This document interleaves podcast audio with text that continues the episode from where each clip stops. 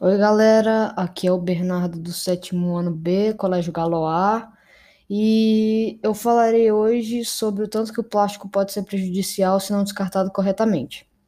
Então, o plástico é o produto mais utilizado atualmente para fazer objetos para uso humano, mas ele pode ser bem prejudicial para a vida terrestre e marinha. Como assim? Quando jogado na rua, demora milhares de anos para se decompor. Sendo assim, polui a Terra por milhares de anos. Então, ele é o mais utilizado atualmente, mas também é o mais prejudicial. Características: inquebrável e resistente a mudanças climáticas. Ele pode causar impactos ambientais e sociais. Entupimento de bueiros pode causar enchentes e poluição visual. Temos sempre que jogar o lixo no lugar certo.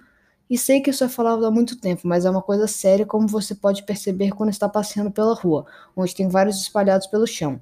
Mas quando jogado no lugar certo, ele é reciclado, não prejudicando a vida terrestre. Ou seja, não prejudicando a sua vida.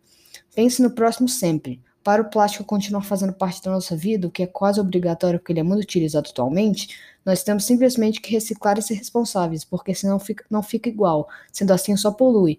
Outro assunto que sinto a obrigação de abordar é o filme Wall-E, que faz uma crítica ao descarte incorreto do lixo, onde as pessoas poluem tanto que vão morar em uma espaçonave até que os robôs consigam limpar tudo. E se continuarmos assim, esse não será nada mais nada menos do que o nosso futuro. Então, esse foi meu podcast. Espero que todos tenham gostado. Falou!